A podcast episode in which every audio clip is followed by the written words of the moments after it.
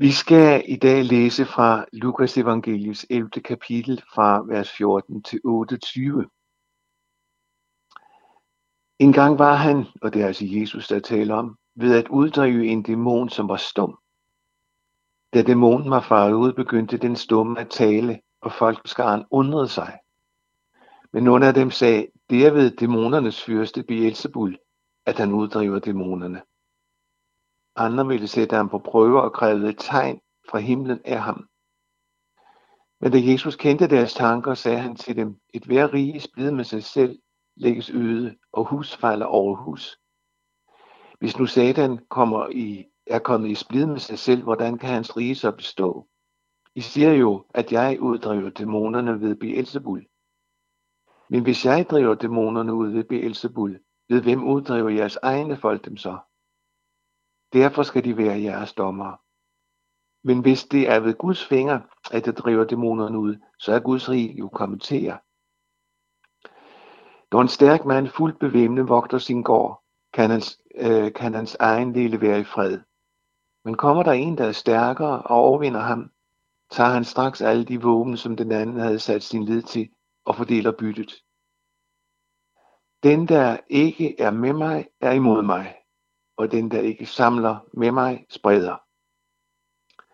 Når den urene ånd er drevet ud af et menneske, flakker den om i ødemarken, i øde egne og søger hvile, men uden at finde den. Og så siger den, jeg vil vende tilbage til mit hus, som jeg er drevet ud af, og når den kommer, finder den det fejret og pyntet. Så går den ud og tager syv andre under med, under ånder med, værre end den selv. Og de kommer og flytter ind der. Og det sidste vil være værre for det menneske end det første. Mens Jesus sagde det, var der en kvinde i skaren, der råbte, Saligt er det moderliv, som bar dig, og de bryster, du digede. Men han svarede, Ja vidst, salige er de, som hører Guds ord og bevarer det. Amen. Lad os bede sammen. Kære Jesus, vi beder dig om at velsigne os nu. Hjælp os til at forstå, at du er Gud, og at du har al magt i himlen og jorden. Hjælp os til at forstå os de store spørgsmål her i livet. Lær os, så vi ser, at det handler om dig og forholdet til dig. Jeg beder om, at en eneste af os, der denne dag er sammen om denne tekst, må gå glip af din frelse. Amen. I disse vers møder vi de helt store linjer for et hvert menneske. Hvis vi går status over alt det, som kan fylde vores tanker og som fylder kolossalt meget omkring os, så viser det sig bare, viser der sig bare to magter, som betyder noget for dig og mig. På den ene side Gud, som er god, og på den anden side Satan, Guds modstander. Han vil os bare ondt ødelægge vores liv, vores relationer. Ligesom Gud vil os det godt, hvilket vi kan se os på den måde, at han har givet os et manual til livet, til et godt liv, til det evige liv.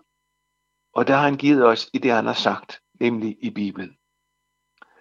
Modsat sætter Satan alt ind på at ødelægge vores liv, så vi får nogle pseudo-liv. At vores liv skal mislykkes. Så, tror, så vi tror, at vi selv er centrum. At vi selv er vores egen lykkesmed, og derfor bare kan handle, som vi har lyst til. Altså han skubber på, så vi kommer til at leve i det, Bibelen kalder synd. For han ved, at lever vi i synd, slår vi os til ro i det, Bibelen kalder synd, så hører vi ham til. Dertil kommer, at Satan har en allieret i hver eneste af os, i hvert eneste menneske. Det kaldes også vores syndige natur, eller gamle Adam. Den syndige natur er i alle mennesker, både dem, som ikke tror på Jesus, og dem, som aldrig har tænkt på ham. Satan og gamle Adam kan hurtigt blive enige om, at man ikke kan stole på Guds ord. Satan så mistillid i mennesket, som man ikke tror, at Gud er god. Og så vælger mennesker sig selv som Gud. Og så bliver bare så meget ødelagt for mennesket selv og for andre mennesker.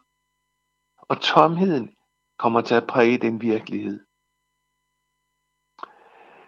Der er altså en kamp En kamp, hvor også du og jeg er inddraget. For det er os, der kæmpes om. Og midt i det skal vi sige til hinanden, at det ikke er tvivl om kampens udfald. For Jesus har sejret. Jesus er den stærkeste. Der vil komme en dag, hvor alle skal se, at Satan bindes, og han kastes i ildsøen. Der vil Jesus fremstå ikke bare som troens sejrherre, men som en sejrherre, vi skal se med vores øjne. Os, der tror på ham og har ham som vores frelser, skal være sammen med ham i evighed på alt det godt. Og de mennesker, som ikke vil have med Jesus at gøre, skal gå evigt fortabt. Det er det forhold i trosbekendelsen, som vi siger, når vi taler om, at Jesus, at han skal komme igen for at dømme levende og døde. Se, de linjer, jeg har trukket op her, ud fra versene, vi læste, vil mange sikkert sætte spørgsmålstegn ved, eller ligefrem benægte, eller bare kalde nonsens. Men det gjorde Jesus faktisk ikke. For ham var det virkelighed. Og det blev en blodig virkelighed for ham. For det var på grund af disse kræfter og magter og kampen, øh, kampen mod dem, at han måtte dø på et kors. Tilbage til afsnittet fra Bibelen, som jeg læste før. Jesus møder et menneske, og Jesus gennemskuer det, der sker. Han ser, at det ulykkelige menneske, som er stum, er besat af en dæmon. Altså besat af en ond ånd, som hører Satan til. Så viser Jesus sig som den, der er stærkere end Satan, Satan og hans ånde her. For Jesus befaler over dæmonen, at han skal forlade det menneske. Det sker så, at det menneske, om det var en mand eller en kvinde, det ved vi ikke, begynder at tale. Andre ser det der, og som kender den besatte og undrer sig. Faktisk så meget, så de ikke kan eller vil tro, at Jesu ord har så stor magt, som de lige har set. For dem var der ikke tvivl om de åndelige kræfter, som her var blevet afdækket. For de troede og kendte til Satan, og de kendte til dæmonuddrivelser. Måske sådan noget, de havde set og oplevet tidligere, men kræfterne kendte de til.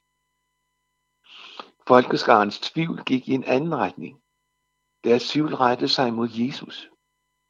Var han fra Gud? Ja, eller var han fra Satan?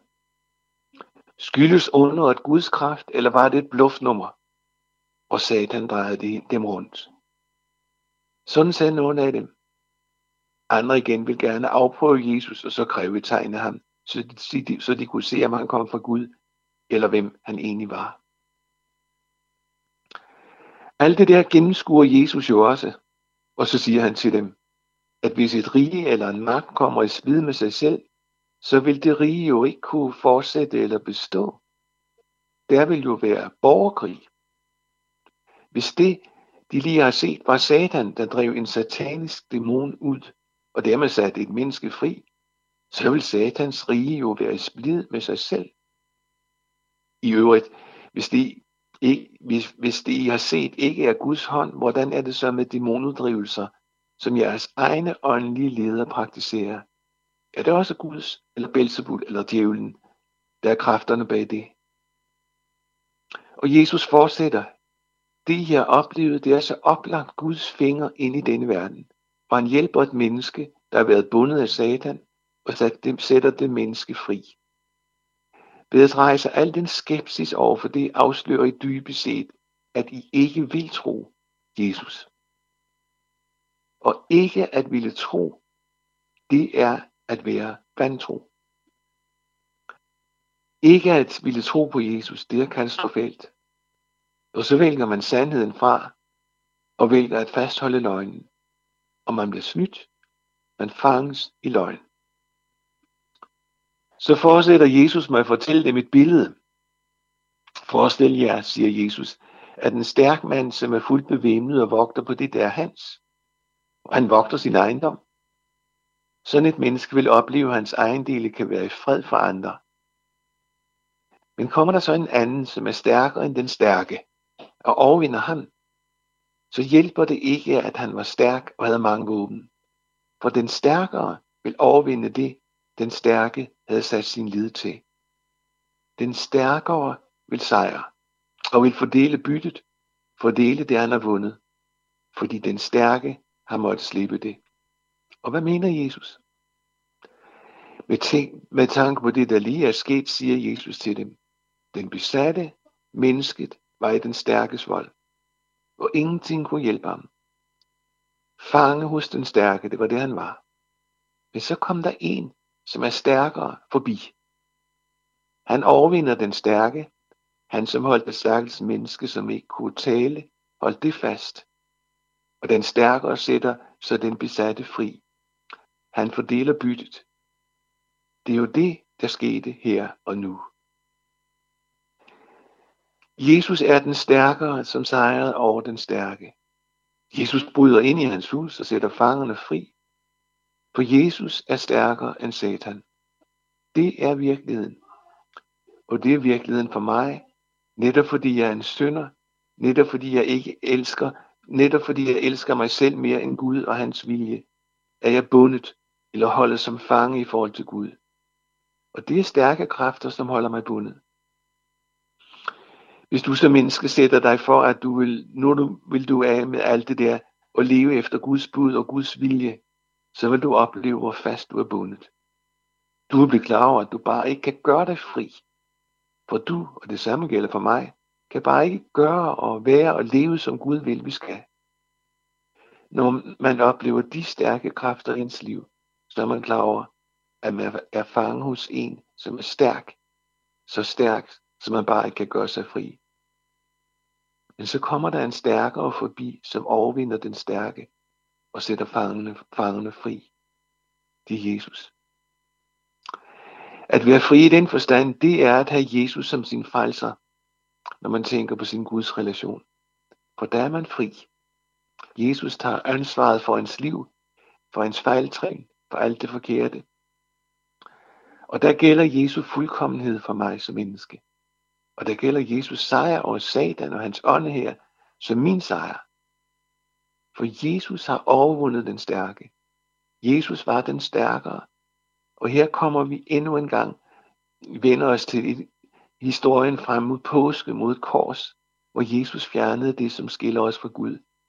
Og hvor Jesus overvinder døden og siger til os, at den, som tror på mig, skal have et evigt liv. Det her, det er ikke bare dogmatik. Men jeg må spørge dig, har du Jesus som din frelser?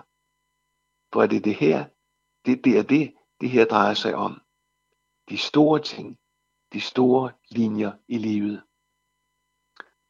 Og Jesus underviser så videre og siger, når den urene ånd, som er uddrevet af et menneske, ikke kan finde sted at være og vender tilbage til det menneske, som er drevet, den er drevet ud af og finder, at det menneske er fejret og pyntet og ledigt, så finder den urene ånd syv andre ånder, værre end den selv, og så kommer og flytter ind der. Og der vil det sidste være værre end det første for det menneske, siger Jesus. Hvad mener han?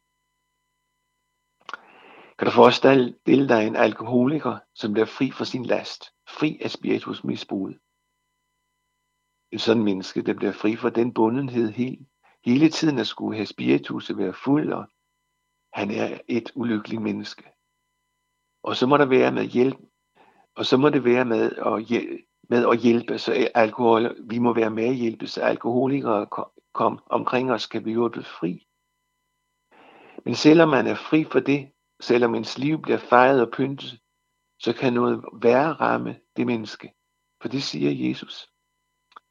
For et menneske, der er ledigt, som udtrykket det bliver brugt her, er i fare. Et menneske må have Jesus ind i sit liv, hvis skal, det skal gå godt i liv og i død. Og bor Jesus i et menneske, så er det ikke længere ledigt. For det menneske, som har Jesus som sin frelser, det har fundet meningen med livet. Der er en hjælp og en trøst i døden. Det har et evigt liv, hvor alt er godt. Det menneske, der tilhører Jesus, kan Satan og hans dæmoner ikke ramme. Og så det Jesus siger til sidst i vores tekst. Salige er de, som hører Guds ord og bevarer det. At høre, at Jesus vil være din frelser og tage imod det og bevare den virkelighed. Må Gud velsigne dig til det. Amen.